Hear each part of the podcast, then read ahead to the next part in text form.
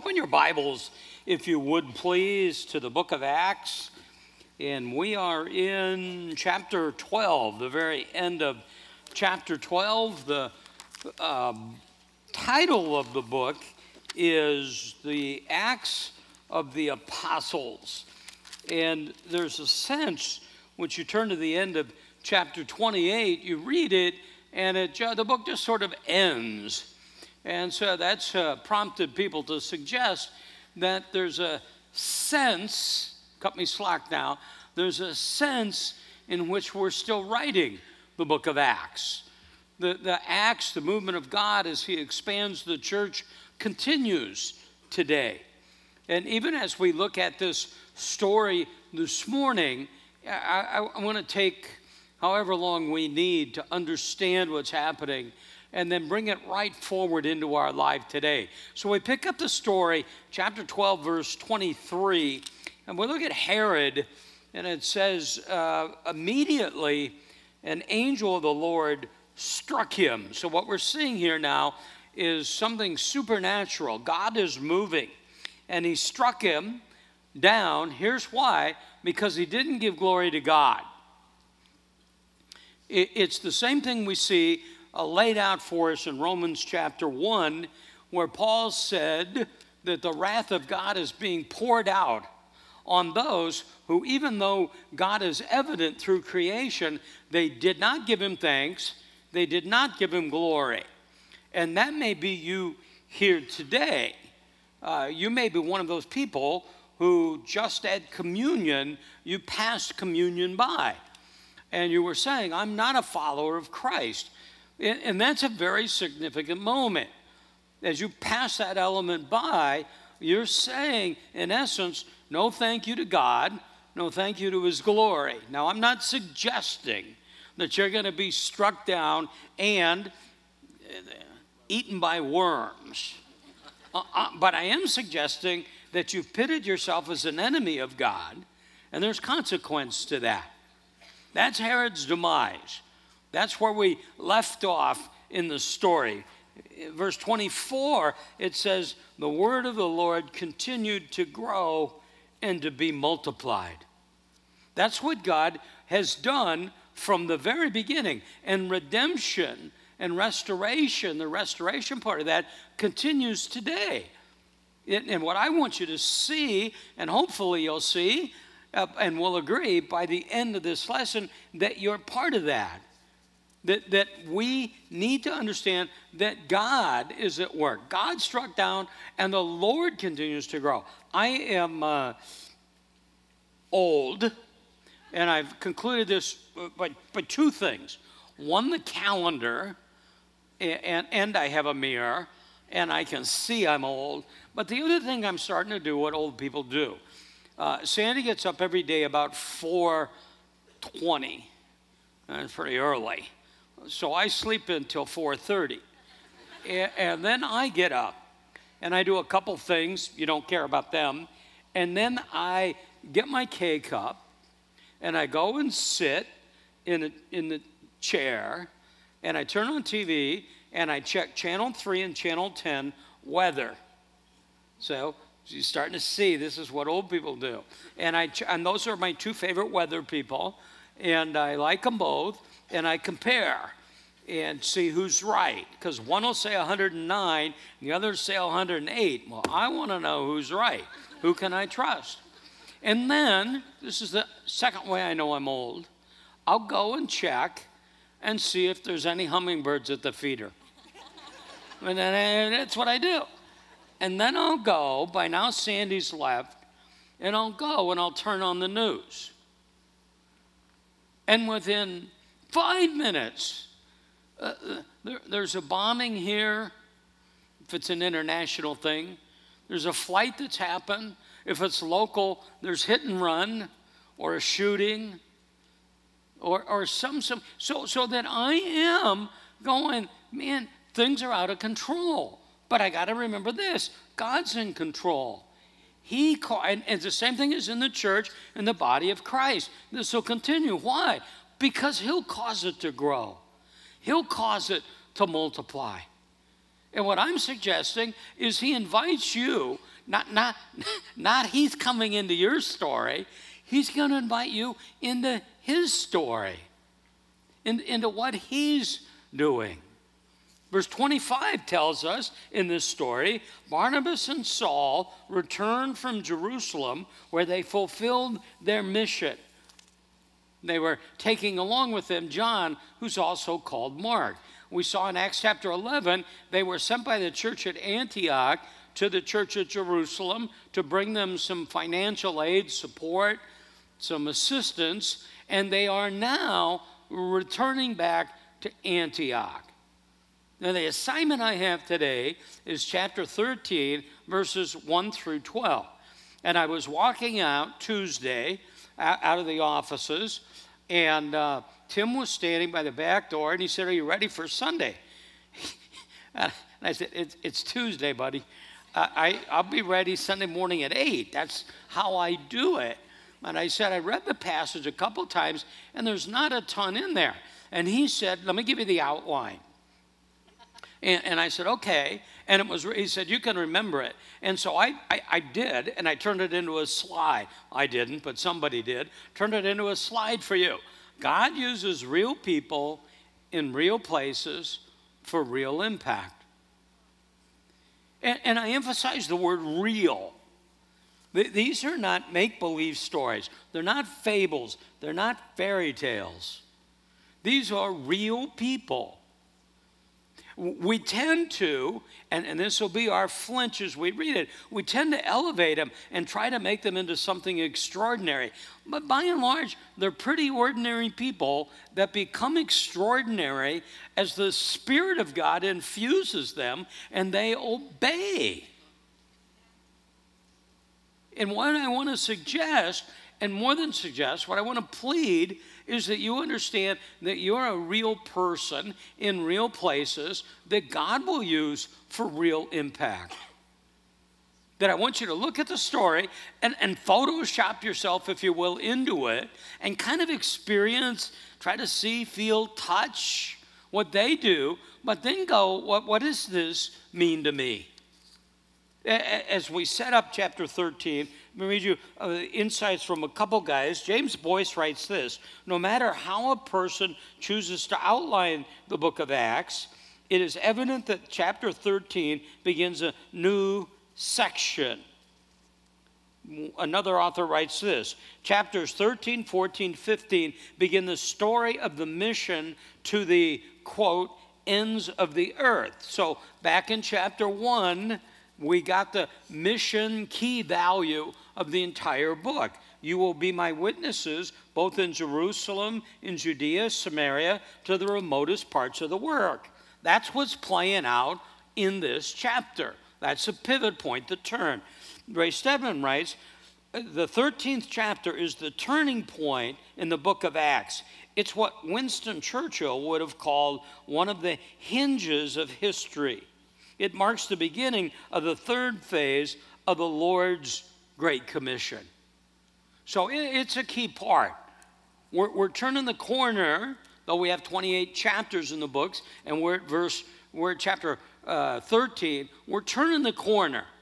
But this is the part of the book that you're engaged in.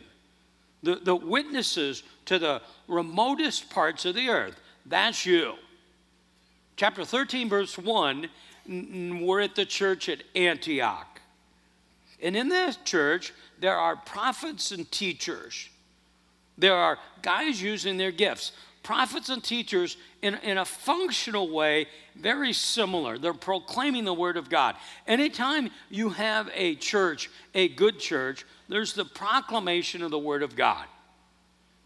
This is what we hear all the time, and we have from the beginning. We continue to hear today. When somebody new walks into Gilbert, they'll say, We'll talk about different things, and they'll say, I like this, I like this, I like this. But a common thread is you teach the Word of God. People like chapter by chapter, I know where I'm going. You're teaching the Word. And that's what's happening there. And Luke, who's writing the book of Acts, identifies five guys Barnabas. we, we learn more about him. His real name is Joseph, but he's called the son of encouragement, Barnabas. Don't know how he got that name. Uh, let, me, let me hit the pause button and apply. You need these people badly in your life. You never outgrow the need for encouragement. And you need to be an encourager. I'm teaching in two weeks at uh, Bethany Bible Church, and I'm going to talk about the tongue, speech. The power of life and death is in the tongue. If you're a parent and, and you tell your kid you're big, fat, and dumb, you're going to end up with a big, fat, dumb kid or a sick overachiever, one of the two. But you need the encouragement, and you never outgrow it. I'm in, um, I'm out of physical therapy, and I'm into strength training, but it's, it's, it's modified for people who are older, okay? So I, I, it's not like I'm doing PX9 here, I'm not doing any of that. So we're the other day, and we're, we're doing our stuff that we start with. You know, the cat thing and Superman, we're, we're on the floor. Plank, I'm planking. I can plank for 60 seconds. Um, yeah, yeah, thanks. I'm closing in on the world record. Uh, I'm a little bit short. The world record is eight hours and one minute. So I got the minute part, but I don't the eight. Well, we're doing something um, called bird dog. So we're on all fours, and, and so I would have my left foot out and my right foot back. And we're doing it for balance. Uh, every 19 seconds, a, a, an elder in the country, in the United States, every 19 seconds, an elder goes to emergency room as a result of a fall. Every 29 minutes, an elder f- dies because of a fall. I just say that to cheer you up, let you know what's going on in the future. But balance is a big deal. So I'm doing this. I got the left arm out, right arm back, and Shelly is leading us. And Shelly says, Everybody look at Tom. He's doing it perfectly. Not good, not great, perfectly. Well, I'll give you this in real time. I'm here she said, Look, everybody, look at Tom. He's doing it perfectly. And immediately I could feel that leg get longer and that arm get strong. immediately. You need that. You need that Barnabas. He's part of this group. Then a guy named Simeon, who was called Niger. In, in, in Greek, the, the idea, the word there is black, reason to assume in our contents, uh, uh, uh someone from Africa, and also, there is Lucius of Cyrene. We don't know much about him. Uh, Manaen, and we learn a little bit about him. He, he had been with Herod the Tetrarch, probably raised with him. He was a man of some status and social standing. And Saul if we look at this church, and, and I don't know if it's the intention that Luke has when he mentions these five, but we see a diverse group, racially, economically, the, the, the way that God works. God brings together people. He's not a respecter, He doesn't favor one color, one nationality over another. We, we can tend to make Jesus a very white, or at least a very American Jesus. But he's working all over this world. He's not a respecter of persons, and he tells us not to be either. That's going to produce tension. I'm teaching the book of James right now, every Wednesday morning at 7 o'clock in the Commons. Love to have you join us and we're going to be there at least through the year, not at least, until the end of June. But as we look at the book of James, chronologically, the first book written in the New Testament, James is already beginning to address tension within the church. He says you're show, showing favoritism. You're, you're, you're favoring one group of people over the other. That's always going to be in a mixed group, in a diverse group. There's always going to be tension. There's always going to be a challenge. That's why it's important to remember we're all about diversity in terms of race and background and all those things, but not in terms of doctrine. It's the unification we have in the person of Christ all saved, all sinners saved, delivered by grace through faith. Verse 2 while they were ministering, and they were ministering to the Lord, they, they were serving one another, but, but their audience was Jesus. They weren't concerned about pleasing people, but about pleasing Him and they're fasting. If you see in verse 3 there, they're fasting and praying. It, it seems to be that they're not, not just pleading with God, but they're anticipating that God is going to do something. And He does. It says in verse 2 the Holy Spirit said, Set apart for me Barnabas and Saul for the work to which I've called them. Now, to me, and, and so I would assume you, that immediately raises a question How did the Lord, through the Holy Spirit, how did the Holy Spirit say it? Were they sitting in this room and they heard that voice? Set apart for me. Uh, Ray Stedman uh, talks about the insistent unanimity in a group. He's not advocating always unanimity in every decision, but he seems to be saying that when you prayed, when you fasted, when you deliberated, and, and, and everybody's landing at the same spot, that could well be God working in the group. 26 years ago, literally right now, this time of the summer in 1991, there were a group of guys who were contemplating whether God might do something in a church in the East Valley. The result of that, East Valley Bible Church, Redemption, Redemption Gilbert. And, and I, I, I, I wouldn't say it just voluntarily, but if pushed, I would say God said do it. Nah, but, but I, I, I get nervous right there.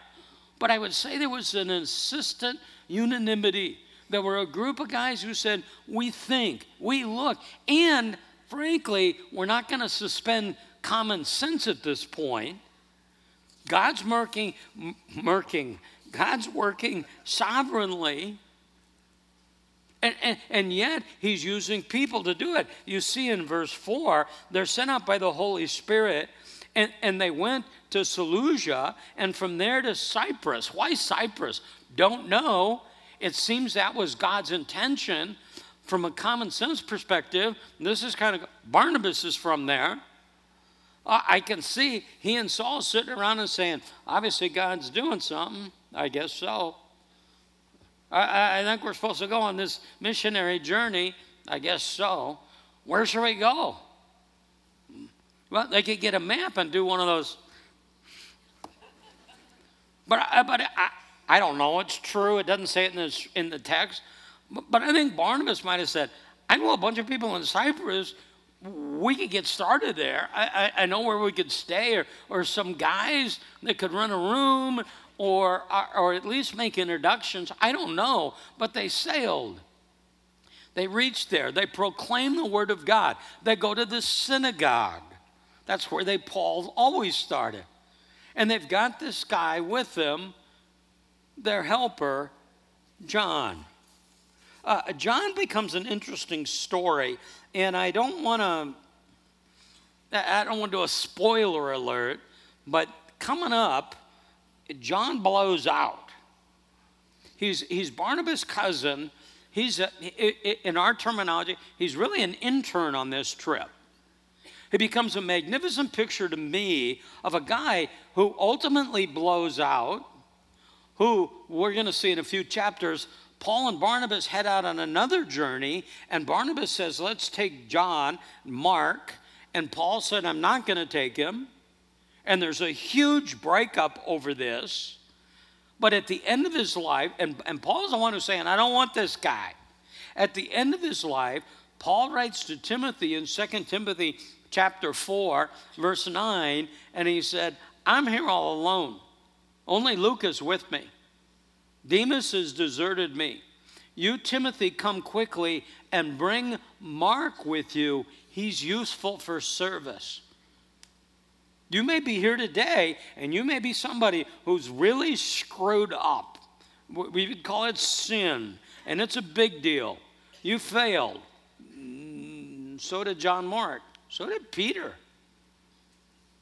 And here's what I want to say not only did God say he'd forgive you, and you might believe that he'd forgive you, he'll still use you. Mark's with them, and he's there as a helper. Verse 6 And when they'd gone through the whole island, as far as Paphos, they found a magician. God's moving, He's directing these people. And where God's working, inevitably there'll be opposition. This is actually, this is a pretty cool story here. There's a false prophet named Bar Jesus who is with the proconsul, the governor, Sergius Paulus, a man of intelligence. And Sergius Paulus summons Barnabas and Saul and sought to hear the word of God. Talk about God moving. Here's one of the, if not most powerful guys in the area that they're working, and he sends a message and say, "Hey, come! I want to hear this truth." That's what God does. As you're faithful and as you're sharing, God begins to open doors. God will do that in your life. There, there is a magician at this point who is working in the area. He's watching this go on. And his name is Elymas. And he's opposing them. And he's trying to intervene and turn Sergius Paulus away to them. Verse 9, but Saul speaking, and he said, he's filled with the Holy Spirit, that's the key. He said, You are full of deceit and fraud. You're not the bar Jesus. You're not that son of Jesus. You're the son of the devil. You're enemies of righteous. Will you not cease to make crooked the straight ways of the Lord? Stop it. Knock it off. Next verse, verse 11, while he's speaking, Behold, the Lord is upon you, he said, and, uh, and you will be blind and not see the sun for a time. And immediately the mist fell on this man, and he went about seeking those who would lend him a hand. It's pretty extraordinary, isn't it? Sergius Paulus thought so too. And he believed when he saw this happen. And he was amazed at the teaching of the Lord. This is what you see all the time. God moves sovereignly. He moves through the book of Acts, He moves through your life, and yet you're responsible to move. Let me go back to the slide that we used earlier. God uses real people, real places, real impact. I've got uh, 11 minutes. That's not 11 minutes. So let's drive this home. Uh, get rid of get rid of real. God uses you in places that you're in. And he puts you there for impact. Paul's on a missionary journey. When we hear that, we think passport, visa, shots. You're a missionary. Paul uses the terminology he uses, second uh, uh, Corinthians chapter 5, you're an ambassador for Christ. You are right now. You're in real places. And your responsibility, and we've used over the years, is to make the invisible God visible and to speak the truth boldly. As you go out from this place, it's how God has always expanded the church. History tells us this. In his classic work, The Rise and Fall of the Roman Empire, Edward Gibbons writes It has become the most sacred duty of a new convert to diffuse, spread out among his friends and neighbors the blessing he had received. One of the early historians write, the feat of Christianity, meaning its expansion, its growth, was accomplished by means of informal missionaries. That's you. We, we did this idea of witnessing, and all of a sudden we, we, we got classes. We think we got to decide to do it, all that. That's all fine. What I want to see is that witnessing isn't optional, it's not mandatory, it's inevitable. You're a witness right now. You just had a week of witnessing. You might have done a lousy job of it, or you might have done a great job, but you did it. You are to go and in Jesus' words, let your light shine in such a way that people see your good works and glorify your fathers in heaven. Wherever you go. I uh, am driving down Ray Road the other day, and I see a sign, and it says, it's a real estate sign, open house with an arrow, and the realtor's name is on it and I recognize the name as somebody that I know, somebody from church. And I thought, well, I'll just pop in. Sitting in an open house, it was light. I can't remember what day of the week it was, uh, but I thought probably sitting there could be lonely. I'll pop in, say hi, get out. And I go in, and she's all bubbly, all excited. And she starts telling me, I said, This is really kind of a cool house. She said, Oh, I sold these people this house, I think she said, 14 years ago. It's a great house. Now they're downsizing. And here's what I thought I thought, Isn't that amazing? For most people, this is the biggest financial decision they'll make in their life. And she's there in the midst of that. Think of the opportunity to be salt and light in those persons' lives. I, uh, I need a haircut, but uh, the lady who cuts my hair, she goes to church here. And you talk about an opportunity to witness, to share. She's got you in her sink and in her chair for getting a cut for like 20 minutes. Well, not for everybody. I know. Sorry, I didn't mean to ruin it for you. But if you're doing a color and a cut, it's an hour and a half. And, and, you tend to go in there and open up, and there's all this stuff that is going on. That's a missionary. One of my doctors goes to church here. He's a cardiologist. He's dealing with life and death stuff. His opportunity, and, and, and just, I mean, he had to come in and do this, whatever they were doing, and come out to Sandy and say, We need to do something more than this. We're going to need to do a surgery. Think of the opportunity you have there. I was thinking about this. You're a tow truck driver. You got somebody, it's 178 degrees out there, and your car's broken down. And they need a tow and you pull up and you walk in, and all of a sudden you're you are physically the hands of God there to be a cool drink to alleviate them in a time of real need. You, you can have an interaction where they look at you and they say there's something different about you. Okay? Not odd, different. She looks different. You're at the gym. I mean, you can play this out a thousand ways. You're a teacher. You've got kids around you all day that you can influence for the rest of, of, of their life. My kindergarten teacher was a lady by the name of Miss Julie. Okay? So I was five. I could take you into that room. The room was set up as a small room. Our desks were at an angle. Think about the power of life and death in the tongue. And, and we have a coloring assignment, and it's two kids playing in the snow. And, and we color it, we turn it in. And Miss Julie says, uh, Look up here, look up here. Uh, uh, who drew this? Tom. Tom, which one of you are Tom? I want to say thanks for getting to know us so well. Which one of us are Tom? Tom, Tom, Tom. Everybody look up here. Tom drew this. See this? Every Tom drew it. Do, do you see that, that this kid's in a red snowsuit and this one is in an orange snowsuit? Don't you ever put red and orange together. Ever. ever.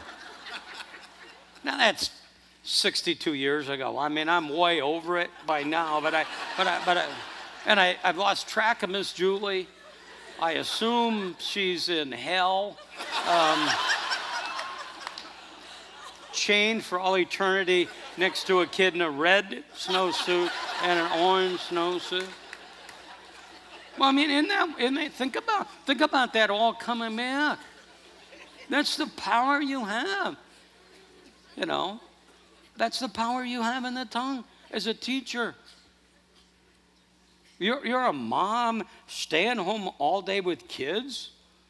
You manifest Jesus. You live the gospel out. You speak it.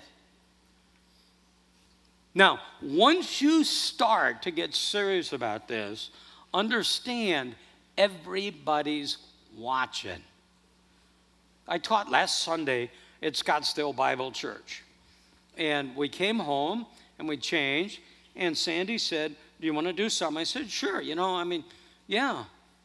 Uh, and she said, Would you like to go to Fashion Square? Now, that's more my idea probably than hers. She's not a shopper. She doesn't want to typically, but, you know, I said, Sure. So we go to Fashion Square. We're walking through Fashion Square. We get something to eat, walk out. Four people stopped me and said, I saw you this morning at Scottsdale Bible Church. Now, I assume there might have been others. My point is this when you say to somebody, I'm going to Redemption Church, come to my small group. Will you read this? Will you come to Easter? They're watching you. And I say that just as a reminder it's not a burden, it's a privilege. They're watching you. Larry Wright used to say it this way you might be the only Bible some people ever read. Now, I, I, don't know, that could get a little goofy and out of whack. I don't. Here's what I know they're watching you. And to them, at this point, they are, you are the Bible. That doesn't alleviate the responsibility they have. That's to talk to you about the privilege you have, not duty. Right before Paul says that you're an ambassador for Christ, he says this the love of Christ compels us. Why do you do this? Not out of duty or obligation. If you do that, I can tell you what's going to happen. You're going to poop out, and it'll become very much like a Pharisee, and you'll be going through the hoop and checking boxes. That's not why. You do it because He loves you. Some of you a little old enough to remember this. But, but the first time that, that maybe you're in this situation, you're dating, and, and you're trying to figure out do I say, do I say it? remember, I was in high school and I'm dating this girl, and she said, I love you. And I said, I love you. And I thought, what, what happened here? Where did this come from? Well, I don't understand what just happened. Well, well, here you go. The minute you hear I love you, your flinch. It's just like a reflex. Your that's pretty impressive. I couldn't I couldn't do I couldn't do that a year ago. But but but your flinch is to say, I love you too. Here's Jesus on the cross and risen from the tomb. And he says, I love you. And your whole life is a I love you back. And that's not duty, that's an act of love and privilege. He's called you into his story. This isn't about you. This is about Him. And just like the Lord sent out Barnabas and Saul and John Mark, He's going to send you out. Where? Well, wherever you go. If you're looking for a mission field, go home and put on shorts and a t shirt and take a walk, and you're going to find mission people all around you. People, people that need to hear and see that gospel. At the gym, start to see everything that way. Okay? It's the book of Acts continuing right here. I would say to can be continued next week. Neil picks up right here next week. Father, take this truth, drive it home in our life and in our mind. God, thank you for loving us, saving us, and using us. We pray that in Jesus' name. Amen.